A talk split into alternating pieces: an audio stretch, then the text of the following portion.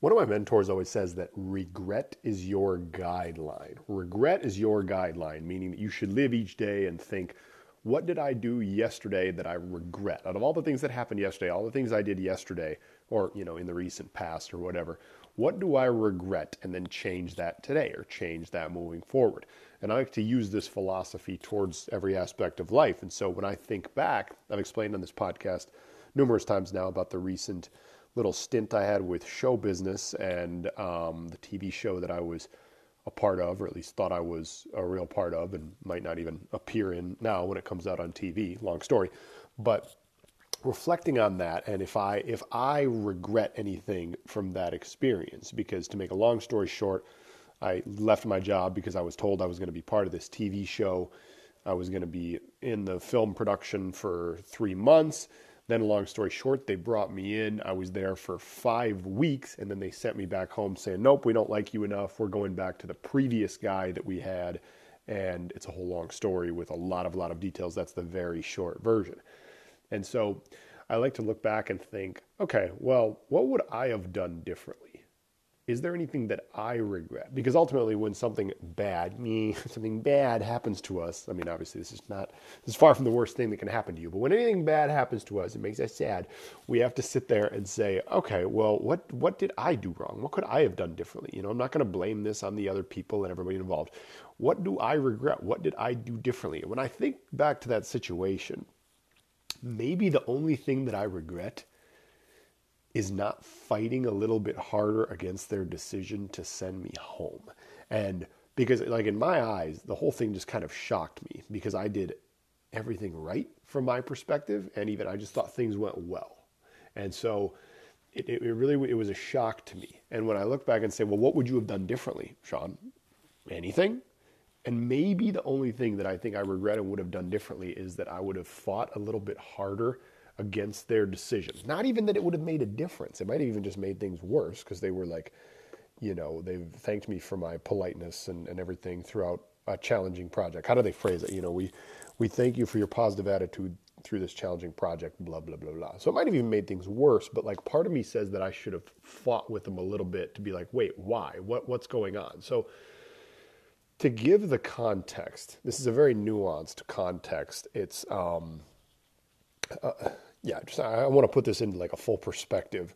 Um, because see, for me as well, I'm someone who, you know, I, I, have kind of a never give up personality that I like to take with me in all aspects of life. And um, a friend was even asking me the other day, well, like, if, if it meant so much to you, like, you know, why are you giving up on the possibility of being on TV? And the, you know, the answer to that is a little bit more complicated as well. But you know, I thought about it from my perspective. I'm like, okay, why did I just like allow this and accept this? Why did I not push back a little bit more um, against this decision to let me go? So the way it worked is they told me, gosh, this is, now that I'm recording this, it's almost like even too complicated to explain via an, uh, a podcast and have this make sense. But they didn't tell me exactly that I was being sent home, or they didn't tell me that they were getting rid of me for good. They told me that they were going to have the network evaluate my work to this point and see if they wanted to bring me back. But anyway, what happened is they called me on the on the last day of the fifth week of this project that I was on, which I thought was like the fifth week of 12. Turns out it was the last week. And I'm sitting in my hotel room and I was I had been sick. I was still working. I was doing everything I could, but I was sick. And so when they called me and explained this to me, at first I was kind of just relieved because it had been a very stressful project and I was sick. See, this is what happens.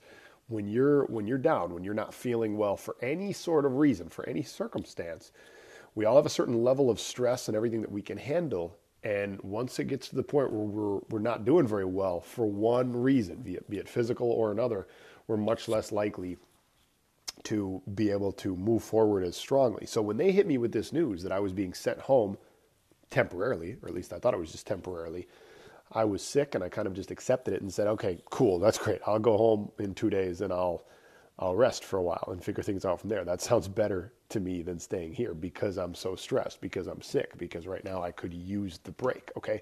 Had they hit me with this at a moment that I was not sick, I probably would have put up a little bit more of a fight. See, this is think of okay, think of life as like a, a boxing match. How does someone win a boxing match? Well, typically you hit your opponent so many times the opponent just just can't take anymore. Like every little shot, whether it's shots to the body, you know, or whatever, every little shot is like a little chink in your armor. You're just how do they do it in the video games? You know, it's like you have like 100% life to start, and then you just keep getting little shots, jabs, jabs, jabs, jabs, and all of a sudden your your life that you have left, so to speak, is just going down and down and down. And see, at that point in the project, because of the illness and because of the stress the project had caused, and because it was Friday of an extremely long week on it, they hit me at a point where, if you think about it metaphorically like that, I was down at like 20% life. 20, I had 20% of the fight in me that I had at the beginning. And see, this is a lot of us who think of ourselves as people who never want to give up, you know, and I'm going to be tough and blah, blah, blah, blah. What we have to understand is that it's all a spectrum. It's, it's never like just a yes or no, like, oh, I will never quit. See, it's, it's easy for all of us to, to not quit when we're at 100% life, you know, so to speak, and we haven't been, we haven't been hit yet. We've got everything left in the tank. We're just getting started. But then when you've been getting hit for a while, when you've been struggling for certain reasons for a while, now all of a sudden it's much harder to stick to what you said and to, and to, and to keep fighting back. And see, this is a principle that you can apply in anything. This is a principle that you can apply in fitness. This is a principle you can apply in business. This is a principle you can apply in parenting. Literally, I mean, as a, as a parent, it's easy to be a very good parent to your child if it's seven or eight in the morning and you're just waking up full of energy. You get to the end of the day, you had a long work day, your kid was driving you crazy a little bit, there's traffic, there's snow, maybe you're a little bit sick. All these things add up, and now all of a sudden you've only got 20% left in the tank, and it's very hard to respond appropriately in certain situations. And so I just really want people to think about this. I want you to think about this because this is often also true of the case of when we make certain commitments. So uh, I always like to bring things back to fitness because that's such an important aspect of life. And it's, you know, I'm a fitness trainer. And so a lot of people will say, okay, well, I'm going to be committed to my fitness and I'm never going to quit. And they say that when they're in a good state, when they're in that 100% state. But then what happens is all of a sudden, oh, well, you know, I've been a little sick for a few days. Um, it's January and it's super cold outside. I'm having a lot of stress at work. This family thing happened. And now all of a sudden, I, I don't have the desire to continue with it. Now, it's one thing to say I need to take, you know, some time off or I don't have quite as much time because of these other priorities. Priorities in life are real. But whenever you're not working towards a goal due to a, uh, matters of desire and just willingness to, to move forward, you know, if you're just sitting on the couch and you're you're not going, not because you don't have time, but because you just don't have the willpower to do it anymore, this is when you have to look and think to yourself, all right, why why am I allowing this to happen right now? Why have I allowed life to take the fight out of me, so to speak?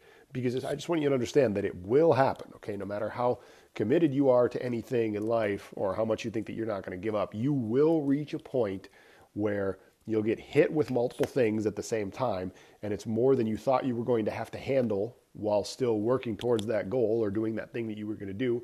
And now all of a sudden you see in that moment that you're not as tough as you thought at the beginning, or you're not actually as much of a, oh, I never quit type person as you thought you were in the beginning. Okay. So, something very, very important to keep in mind. And I just wanted to tell that little story just to illustrate it because it's something that happened to me recently in my life in what was a really really great opportunity one that you know i even told you know one of the girls i was working with when i got there like i'm i'm, I'm never going to quit. I'm definitely not going to quit. And did i quit? No but they took a little bit of the fight out of me. So that at the end when they let me go i was just kind of like oh well i guess it is what it is. And now looking back like i said would it have made a difference if I would have fought back, I mean, who knows? It could have even made things worse. It could have made things better, could have made things worse, but I guess I regret allowing it to happen like that. And once again, it's a very, very complicated topic since this was like a this was not just like a straightforward, oh, we're sending you home. You're getting, that's not how it worked. That's not the way they framed it. That's not the way the whole process worked. So it's very complicated. That's why it's hard to say whether or not this is an actual regret. But the principle, I want you to understand the principle. The principle is that you, at your 100% peak moment, when you've got everything left in the tank, you think that you're going to go all in on things and you think you're never going to give up and you think you're going to stick to it. What you don't realize is there are going to be moments along the way where life is going to catch you when you're down, when you've been a little sick, when you've been a little stressed, when this event happened, when you didn't expect this, that came up.